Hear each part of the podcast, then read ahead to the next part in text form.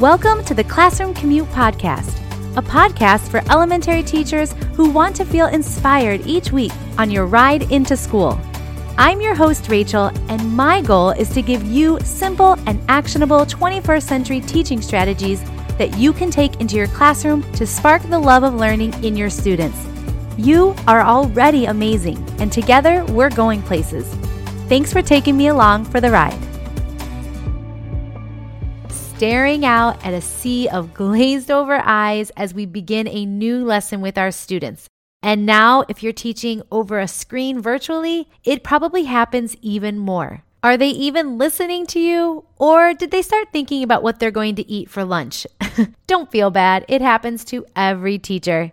Hey guys, it's Rachel, and in this episode of the Classroom Commute Podcast, we are going to talk about some surefire ways to grab your students' attention and keep it right from the beginning of your lesson. I'm going to give you 13 quick, engaging ways that you can start your lesson, whether you're in person or virtual. So listen up, I'm going to whip right through these and then send you on your way. I'm calling these lesson igniters. Lesson igniter number one is mystery object or picture. Display an object or picture that represents your topic without telling them what it is, and try to have your students guess the topic. Igniter number two listen to a song that helps set the mood for your lesson. Think about marching drums when you're introducing the Civil War, or guitars and banjo sounds of the westward expansion movement. Oh, and if you like the idea of using music in your classroom, make sure you check out my episode all about nine uses for music in the elementary classroom. I will link to it the show notes at classroomnook.com forward slash podcast forward slash 44. Lesson Igniter number three. This one's more for an in person teaching environment. Take a gallery walk. Place posters, pictures, artifacts, and other objects around your room that are related to your lesson. Then invite students to walk around the room and observe. You might even place large poster paper and markers at each gallery walk station around your room and have them create a graffiti board where they draw or write their thoughts about what they see. This gallery walk sparks great discussion at the start of your lesson. Lesson Igniter number four read a poem related to your topic. And if you want to have them read it along with you, you'll sneak in a little fluency practice while you're at it. Lesson Igniter number five give your students a challenge. Before you tell your students the information about a topic, have them try it for themselves. For example, you might have them solve a math riddle, or give students a list of content related words and have them guess the topic. Or give students several words related to your topic to sort into categories. Or give them a sentence to finish with their own thoughts. For example, if you're teaching westward expansion, you might have a sentence that starts with, If I had to leave everything behind, I would, and then have students finish it. Lesson Igniter number six play a game. A simple game like stand up or sit down requires no prep at all. Ask students a series of yes no questions related to your topic and have them stand up for yes and sit down for no based on their answer. This also makes a great review of the previous lesson or can help you quickly assess prior knowledge before introducing new content.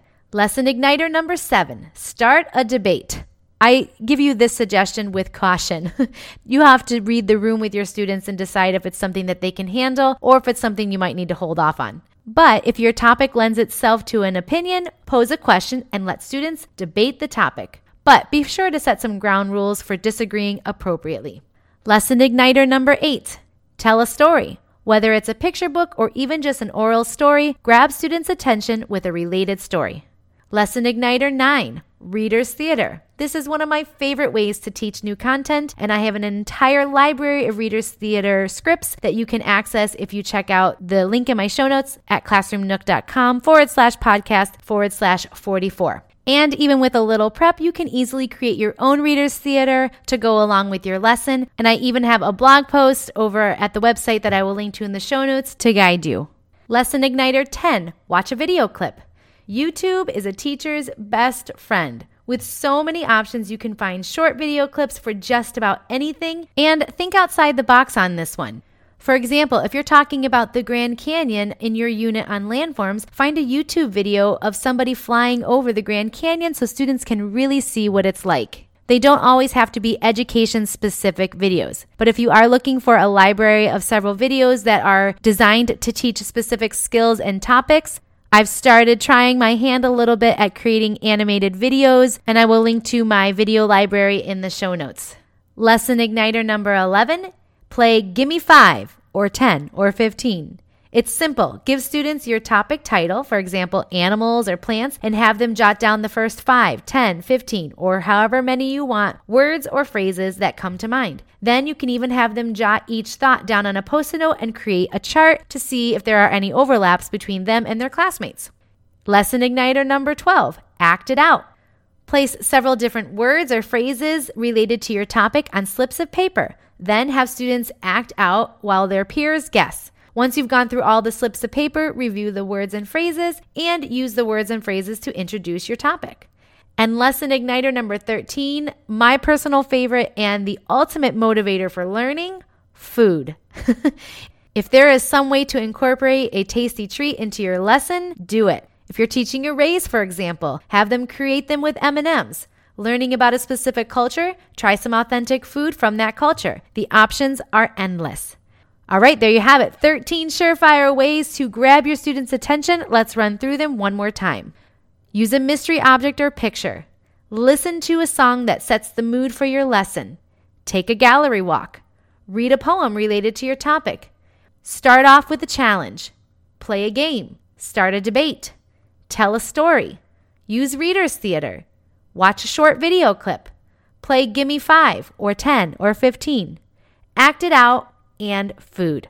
I hope you got at least one idea in there that you can use in your next lesson starter to make sure that you've got your students' attention and you'll keep it. And of course, be sure to mix it up. You don't want to use one type too often because then it'll just become like everything else, boring and bland. So mix it up and keep it interesting. All right, I hope your commute was short today because that was a short episode, but don't worry, I will be back again next week with another episode from the Classroom Commute. Have a great rest of your week, and I will talk to you again soon. Bye for now.